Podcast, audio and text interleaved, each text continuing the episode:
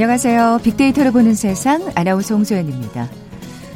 다행히 태풍 장미는 사라졌습니다만 다시 장마 전선이 활성화되고 있나요? 어, 물론 좋은 기록은 아니지만 장마가 길어지면서 최장 장마 기록에 대한 관심이 모아졌는데요. 중부 지역 장마 오늘로 49일째 이어지면서 2013년에 49일과 함께 역대 가장 장마가 길었던 해로 기록될 것 같습니다. 뭐 올해는 이달 중순까지 장마 예보가 있는 상황이어서 내일부터는 계속 장마의 새로운 기록을 갈아치우게 될 것 같죠. 하지만 단순히 비의 양이나 기간의 문제를 넘어서고 있습니다. 집안이 약해지면서 산사태, 땅꺼짐 또 싱크홀이 우리를 위협하고 있는데요. 잠시 후 통통 튀는 통계 빅데이터와 통하다 시간에 자세히 살펴볼 거고요. 앞서 남북 공감 빅데이터로 말하다 시간도 마련되어 있습니다. KBS 제일 라디오 빅데이터를 보는 세상 먼저 빅퀴즈 풀고 갈까요? 자, 오늘 남북 공감 빅데이터로 말하다 시간은 북한의 홍수에 관해 얘기 나눠볼 텐데 실제로 북한에서는 홍수라고 하면 알아듣지 못한다고 합니다. 아, 오징어를 북한에서는 낙지라고 부르고요. 거꾸로 낙지는 오징어라고 한다고 하죠. 북한에서 번지다는 넘기다, 다그치다는 힘쓰고 있다 이런 뜻이라서 책장을 번지다, 정비를 다그치다 이렇게 쓴다고 하네요. 자, 그럼 북한의 표준어인 문화어에서는 홍수를 뭐라고 부를까요? 보기 드립니다. 1번 태풍, 2번 돌풍, 3번 우레, 4번 큰 물. 오늘 당첨되신 두 분께 커피와 도는 모바일 쿠폰 드립니다. 휴대전화 문자 메시지 지역번호 없이 샵 9730, 샵 9730. 짧은 글은 50원, 긴 글은 100원의 정보 이용료가 부과됩니다. KBS 라디오 어플 콩은 무료로 이용하실 수 있고요. 유튜브로 보이는 라디오로도 함께 하실 수 있습니다. 방송 들으시면서 정답과 함께 다양한 의견들 문자 보내주십시오.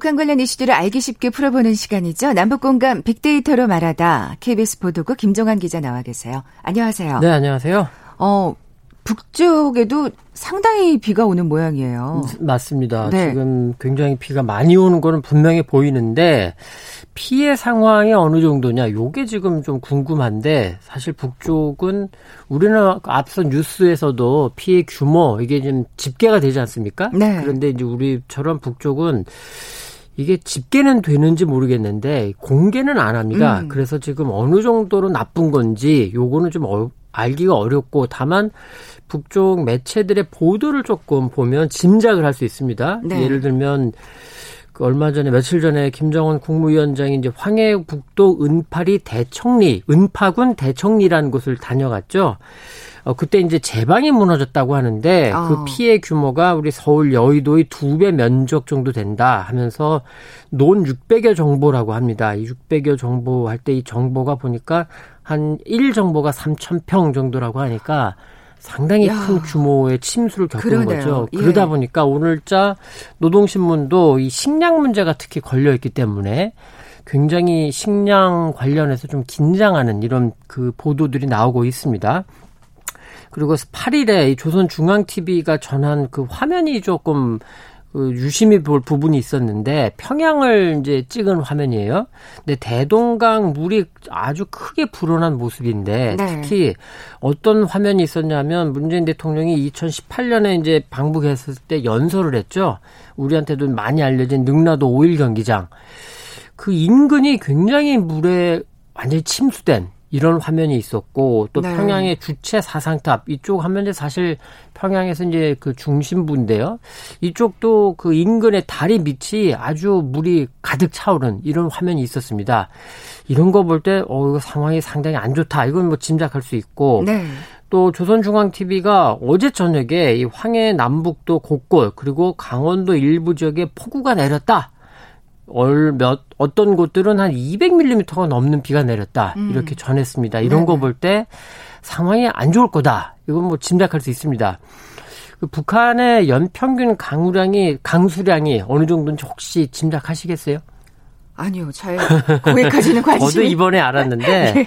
연평균 강수량이 한 960밀리 정도 된다고 합니다. 네, 네. 그런데 강원도의 평강군이라는 곳이 있는데 이달 1일부터 6일에 854mm가 내렸습니다. 그 1년치가 다 내린 그렇죠. 셈이네요. 지금도 또 내리고 있는 거죠. 그렇죠. 그리고 개성 같은 경우에는 8월 평균 강우량 강우량이 275.7mm인데 벌써 424mm.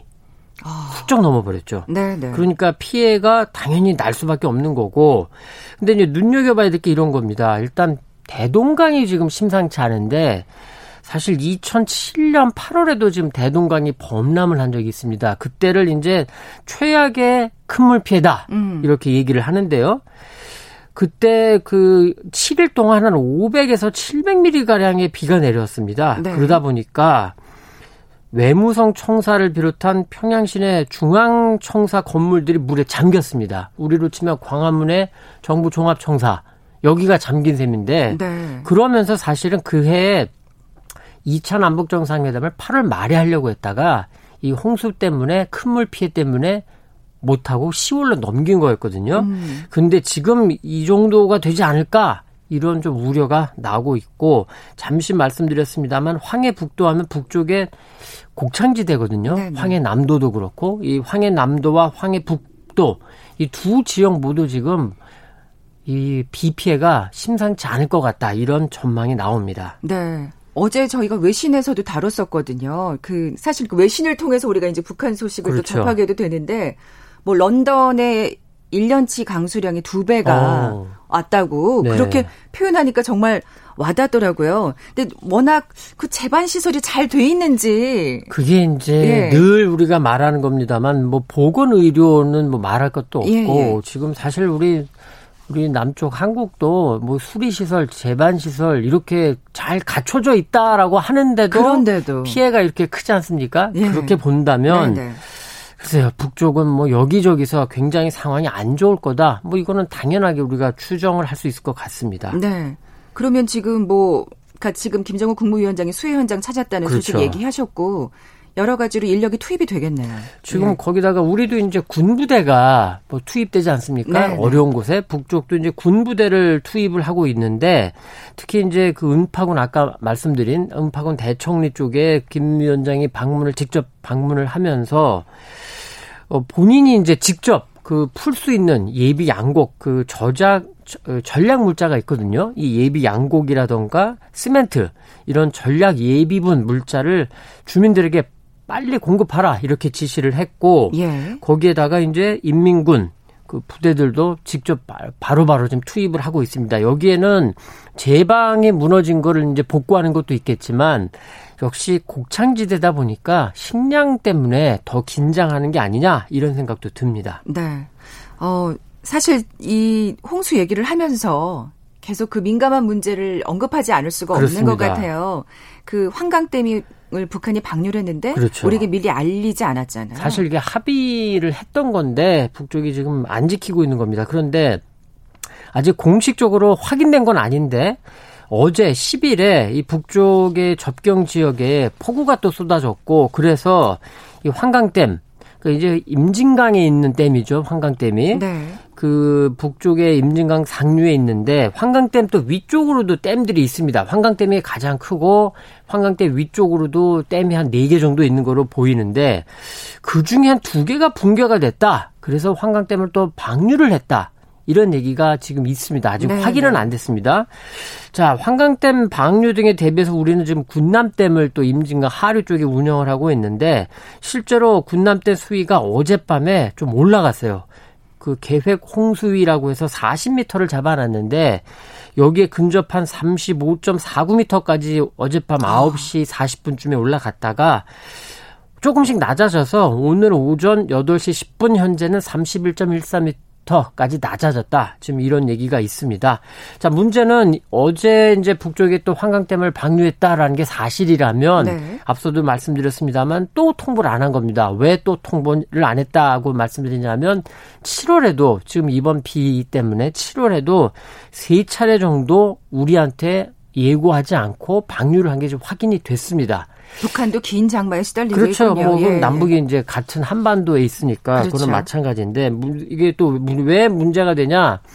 2009년입니다. 9월에 환강댐 북쪽이 예고 없이 방류를 했습니다. 그러면서 연천군에서 우리 국민 6명이 숨졌습니다. 이게 굉장히 그때 여론이 들끓었고 네.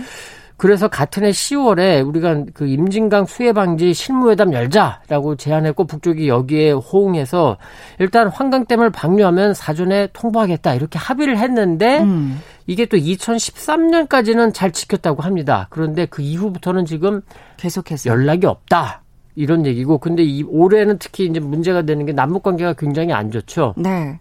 지금 뭐 군사 채널을 비롯한 그 통일부 채널도 다 끊긴 상태고 이러다 보니까 지금 공식적으로 남북이 갖고 있던 연락 채널들이 다 끊어진 상태에서 비가 계속 또 쏟아지고 북쪽은 북쪽 나름의 사정이 있었겠지만 우리한테 알리지 않고 네. 이렇게 된 건데 그래서 역설적이지만 남북 관계가 좀 빨리 복원돼야 된다 이런 얘기가 지금 또 나오는 겁니다. 네. 또 이 어떻게 보면은 이 홍수가 좀 계기가 됐으면 하는 바람도 있는데요. 그렇습니다. 빅데이터 상의 반응도 좀 살펴볼까요? 일단 환강댐 방류에 대한 반응을 좀 봤습니다. 언론 보도가 이제 3일부터 조금 시작이 됐거든요.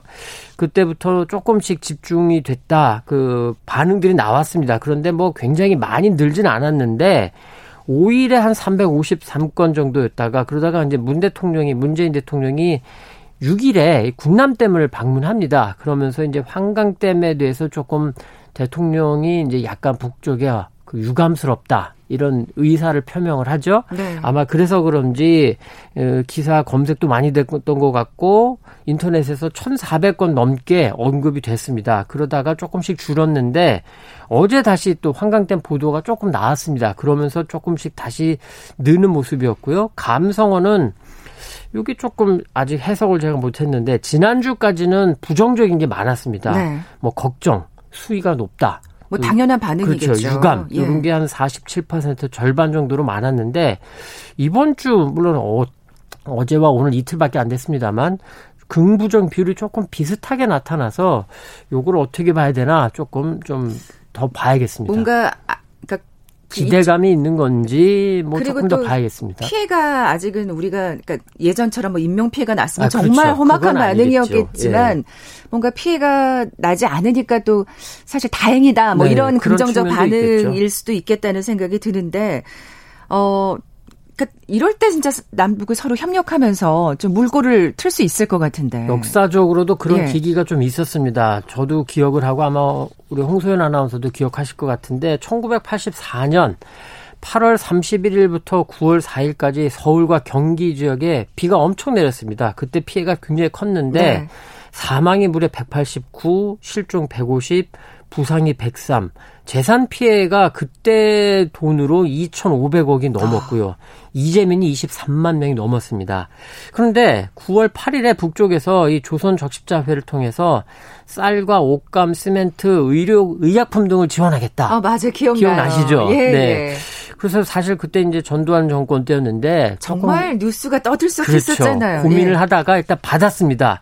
그러면서 9월 29일부터 10월 4일까지 이제 북쪽에서 보내온 물자가 우리한테 왔는데 사실 뭐 이런저런 얘기가 많았습니다. 일부 분들은 쌀 정말 못 먹겠다 이런 분들도 계셨고 그렇죠. 뭐, 뭐 질이 별로 좋지 그렇죠. 않다. 예. 근데 또 그렇지 않다라는 분들도 계셨고 그다음에 옷감도 좀 별로다라는 분도 계셨고 어쨌든 눈여겨봐야 될 건 이거를 그 당시를 계기로 남북이 좀 해빙기를 가졌습니다. 같은 해 11월에 남북 경제회담이 열렸고 이듬해인 85년을 전후해서는 이산가족 상방이 처음으로 열렸고 아, 예, 예. 예 술단이 평양과 서울을 왔다 갔다 하면서 또 공연을 했습니다. 이런 계기가 있었고요. 1995년에는 또 북에서 수혜를 입어서 우리가 지원을 했죠. 그리고 2000년대 들어서도 특히 2005년에서 3년 연속 북쪽의 수혜가 심해서 우리가 또 지원을 했고 2004년에는 지금도 기억이 납니다만 용천역 북쪽에 용천역 폭발 사고가 있어서 우리가 복구 자재 장비를 보냈습니다. 그리고 눈여겨볼 게 2000년대 들어서는 감염병 방제 지원이 늘었습니다. 네. 뭐 말라리아, 조류 인플루엔자 방역이라던가 성홍열, 홍역, 또 신종플루 지원제 이런 걸 보냈는데 이런 걸 계기로 해서 그때 그때 약간 남북 관계가 좀 안 좋았던 거를 조금 부드럽게도 네, 하고 네. 또 막혀 있던 거를 조금 뚫을 수 있는 분위기도 만들고 이런 게 있었기 때문에 이거를 좀 잘 활용해야 되지 않을까 음. 지금 이런 생각이 듭니다. 물론 남과 북 모두 비 피해가 없고 아니면 최소화하는 게 가장 좋지만 지금 이제 장, 어쨌든 뭐 벌어졌으니까요. 그렇죠. 예. 피해가 분명히 북쪽이 더 클 겁니다. 아마 우리보다 아무 여러 가지로 안 좋기 때문에 그럴 때 우리가 조금 도울 수 있다면 그리고 북쪽이 뭐 시원하게 받지 않을 겁니다 분명히 그냥 자존심 내세울 음. 거고 네. 뭐 쭈삣쭈삣하는 것도 있을 항상, 텐데 항상 그래왔듯이 그렇죠 그리고 근데 대화의 물꼬만 좀 만난다면 그러니까 우리 대한 적십자사 그리고 조선 적십자회 한 자리에 앉기만 한다면 일단 우리가 수해 복구라던가 쌀이라던가 거기에다가 이제 이인영 통일부 장관부터 그 이전부터 이제 통일부가 계속 얘기했던 겁니다만 네네. 네.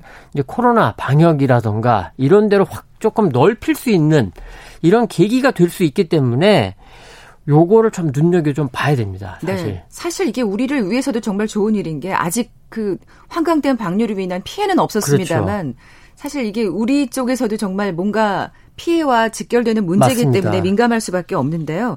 통일부가 움직임을 보였잖아요. 살짝 지금 예. 원칙적이지만 가능성을 열어놓고 있습니다. 어제 이제 그 어, 정례 브리핑이 있었는데 어, 물 관리에 따른 애로가 컸을 겁니다. 하면서 정부는 인도 분야 협력 요거는 정치 군사적 상황과 관련 없이 하겠다. 이게 원칙이다라고 밝혔습니다. 그러면서 여건이 되면 다각적으로 검토하겠다.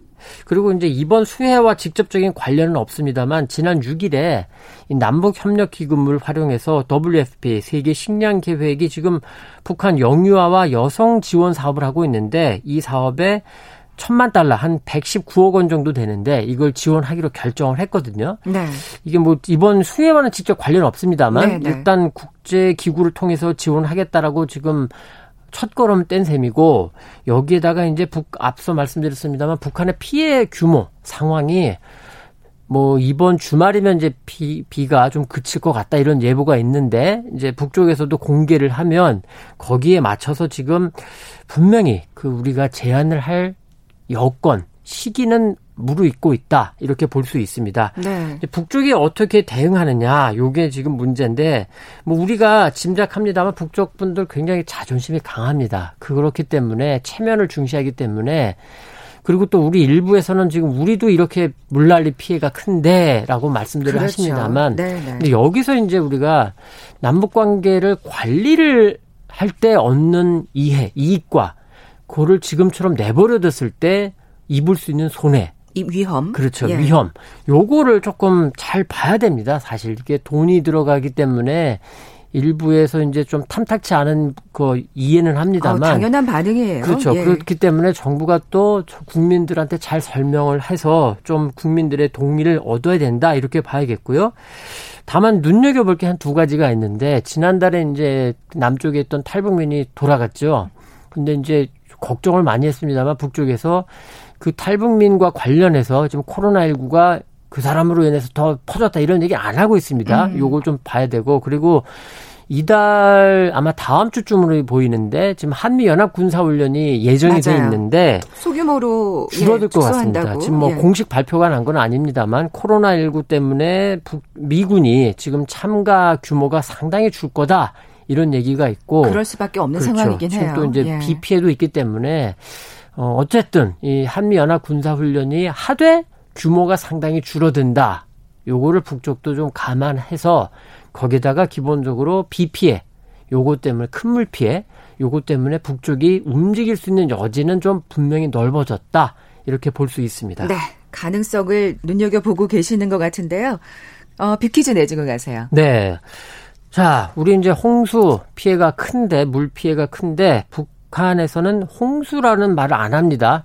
제가 사실 좀 퀴, 어, 팁을 그 힌트를 드렸죠. 아까 살짝 얘기하셨어요. 네. 제가 두어 번 요 말을 했습니다. 네. 어, 지금 열심히 들어주신 분들은 아실 텐데. 아, 지금 문자로 얘기하셨다는 바로 또 센스 있게 네. 문자 주신 분들도 계세요.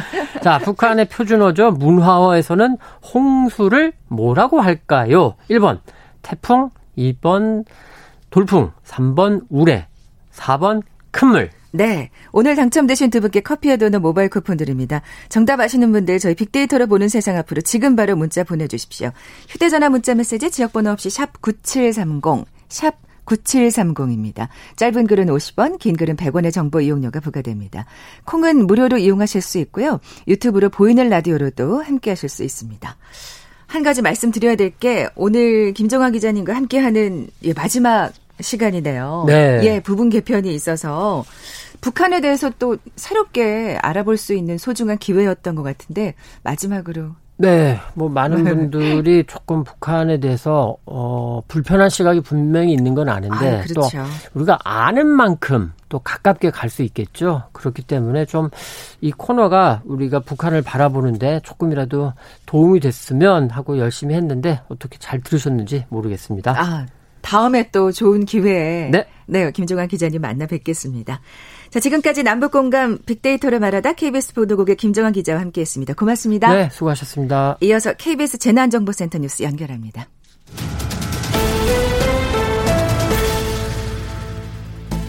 라디오 재난정보센터에 들어온 이 시각 주요 뉴스입니다. 기상청은 오늘 오전 11시를 기해 서울 전역에 내려졌던 호우주의보를 해제했다고 밝혔습니다. 이틀 새 서울에는 최대 200mm에 육박하는 비가 내렸습니다. 기상청에 따르면 어제부터 오늘 오전 10시까지 서울 성동구의 누적 강수량은 194.5mm를 기록했습니다. 태풍 때문에 북쪽으로 밀려났던 장마전선이 다시 남쪽으로 내려오면서 서울을 비롯한 수도권과 강원 영서 북부에 시간당 2, 30mm 안팎의 강한 비가 내리고 있습니다. 장마전선이 점차 더 내려오면서 충청과 전북, 영남으로도 비가 확대되겠습니다. 내일은 일시적으로 장마 전선이 북한 쪽으로 올라가면서 곳곳에 소나기만 내리겠고 모레는 다시 장마 전선이 내려오면서 우리나라에 영향을 주겠습니다. 계속된 집중호우로 집안이 악화된 가운데 밤새 강한 비가 내리면서 서울 6개 자치구에 산사태 주의보가 내려졌습니다. 서울 중랑구와 강북구, 노원구, 도봉구, 성동구, 서대문구는 오늘 오전 6시부터 잇따라 산사태 주의보를 발령하고 주민들에게 재난 문자를 발송했습니다. 산사태가 일어나면 발생 방향과 수직 방향에 가장 가까운 높은 곳으로 이동해야 합니다. 비타면 토사 유실이 우려돼 전면 차단됐던 호남 고속도로 천안 방향 석곡에서 곡성 나들목 구간이 한 개 차로에서 통행이 재개됐습니다.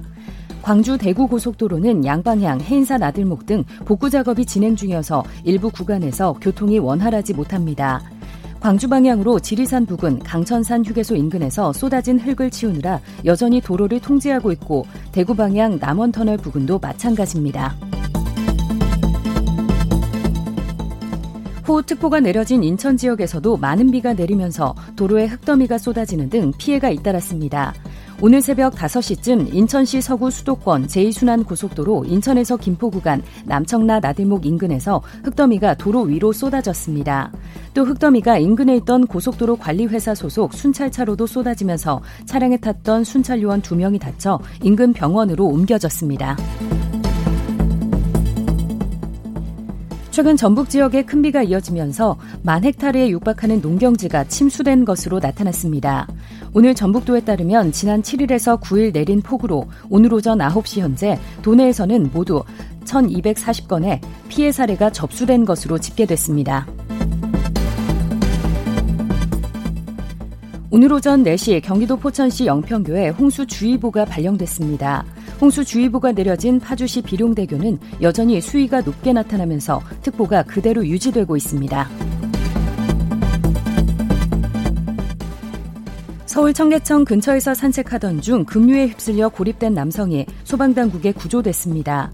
서울 성동소방서는 오늘 새벽 1시 반쯤 서울 성동구 하왕십리동 성북천교 인근에서 60대 남성 A씨를 구조했다고 밝혔습니다. 지금까지 라디오 재난정보센터 조진주였습니다. 아, 많은 분들이 지금 어, 살고 계신 지역, 그, 계신 지역의 상황이 어떤지도 문자 보내주면서 비키즈 정답 보내주고 계신데요. 7994님, 파주에 살면서 연천으로 출근하고 계시대요. 북한에 그 큰 물, 홍수주의보가 내려지면 임진강 줄기를 품고 있는 파주 연천은 비상이랍니다. 임진강을 가로지르는 다리 근처에 사시는 분들은 조마조마한 가슴을 움켜쥐고 뜬 눈으로 밤을 새기도 하고요. 그렇죠. 이게 북한 지역만의 피해가 아니기 때문에 항상 문제가 되는 거죠. 이사팔 하나님은 군산도 비가 계속 내리고 있다고 문자 주셨고요. 강릉의 고 1028님, 11시 폭염특보라는데 비가 계속 오고 있다고 참. 아, 정말 이 비가 언제 그칠지요. 예. KBS 제일 라디오 빅데이터를 보는 세상 함께하고 계십니다. 지금 시각 11시 31분 막 되고 있네요.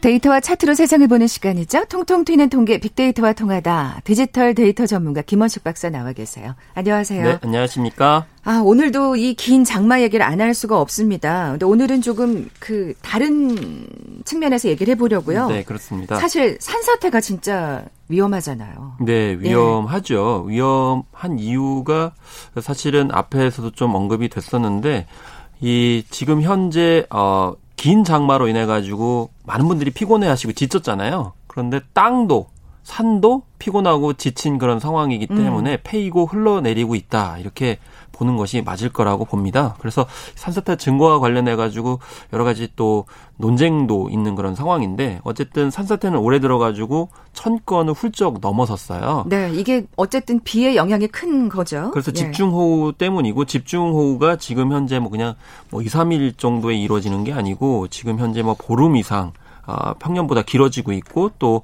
오늘 이후에는 어, 최고 긴 기록을 깨고 있기 때문에 그만큼 집안이 많이 약해진 상황이다 이렇게 볼 수가 있겠습니다. 네, 논란이 되고 있는 게 그 산비탈에 설치하는 그 산지 태양광 발전 시설이 또 이 산사태를 부추긴다.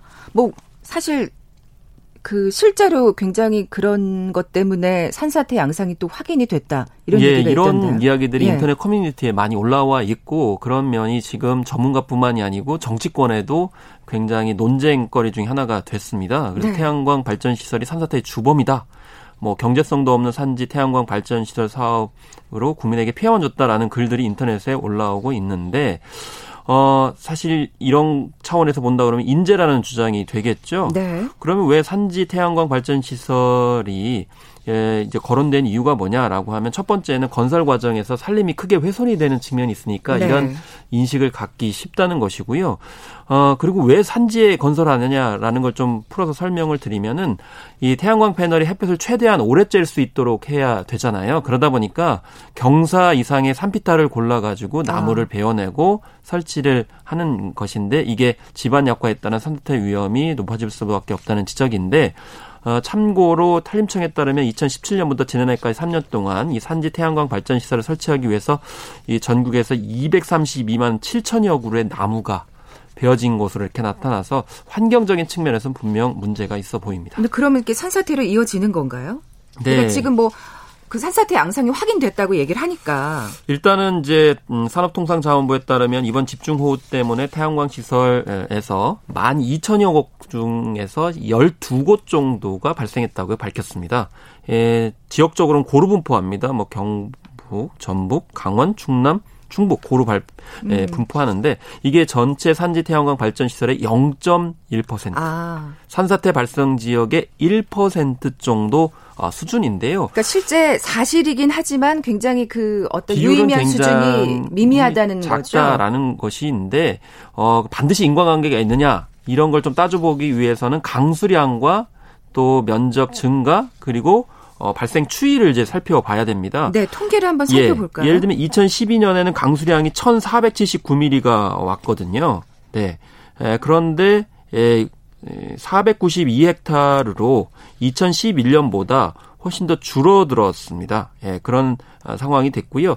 어, 또 2013년 같은 경우 강수량이 1162m 정도였는데 이때도 오히려 예, 좀 줄어드는 그런 상황들이 이제 벌어졌거든요. 가장 음, 그 대비되는 어, 그런 통계는 2000 어, 18년이었습니다. 이때 강수량이 1386m였는데 산사태 난 어, 비, 면적은 56 헥타르밖에 안 됐거든요. 아. 아. 그렇기 때문에 이 연간 강수량 추이가 큰 폭의 어떤 변화가 있다 하더라도 반드시 산지에서 이렇게 태양광 설비 발전과 관련해서 산사태가 일어나는 것은 아니다. 특히나 이때 2018년 같은 경우에는 강수량이 크게 증가했고요. 또 심지어는 전년 대비 태양광 시설 증가량이 70%나 늘어났는데도 불구하고 산사태 면적은 오히려 40%가 줄어든 그런 상황이었습니다. 아, 그렇기 때문에 통계적으로 연관성은 예, 드러나지 반드시 않는다. 이, 있다라고 볼 수는 없는데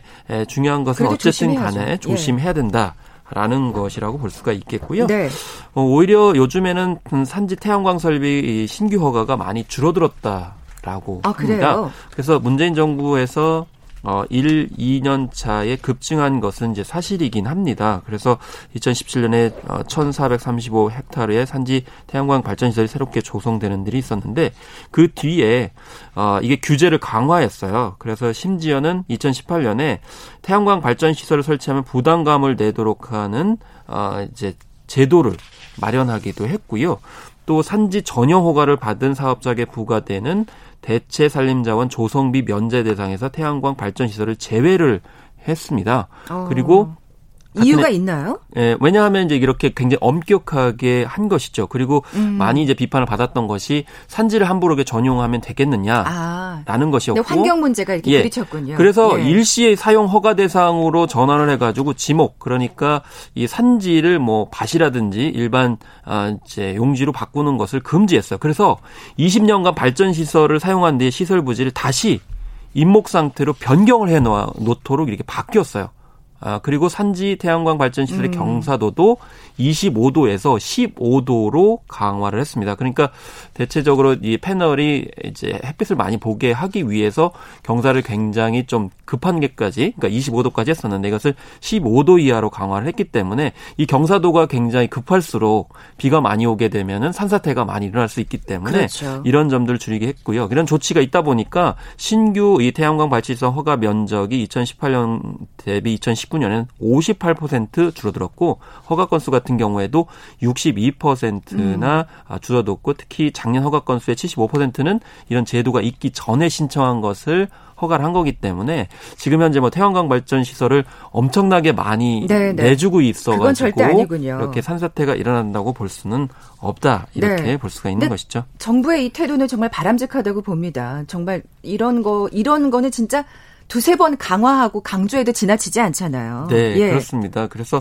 자칫 신재생 에너지를 많이 활성화시킨다는 이유 때문에 결국으로 환경 파괴 내지는 지금 현재 호우가 내렸을 때의 인재 까지도 날 수 있는 것 항상 이제 주의를 해야 된다는 것을 뭐 경각심을 갖는 것은 굉장히 중요하다고 네. 볼 수가 있겠습니다. 근데 하나만 그럼 더 여쭤볼게요. 그 가평 펜션을 비롯한 대부분 피해 지역이 산사태 관리 지역이 포함되어 있지 않다는 얘기는 무슨 네 그렇습니다. 네. 이게 사실 지목이 바뀌게 되면 관리하는 소관부처가 달라지기 때문에 예를 들면 산지에 주택을 지으면 행정안전부에서 태양광 발전 선비를 건설하면 산업통상자원부에서 관리하는 시기였기 때문에 이번에 산림청의 경우는 산사태 취약적으로 지정하면은 이 구조물 설치하거나 이렇게 이제 하는 등의 조치를 해야 되는데 이게 결과적으로는 약간 애매해져 버린 아. 그런 상황 속에서 이런 사태가 일어났다는 겁니다. 그렇기 때문에 요즘에 한동안 이 펜션을 만들어 가지고 가지고 음. 이제 2막 인생을 꿈꾸셨던 분들이 상당히 많이 있었거든요. 여기 이제 이런 또 제도나 법도 강화가 돼야 되겠네요. 예, 그런 예. 좀 약간 사이에 있어 있다 보니까 결과적으로는 피해가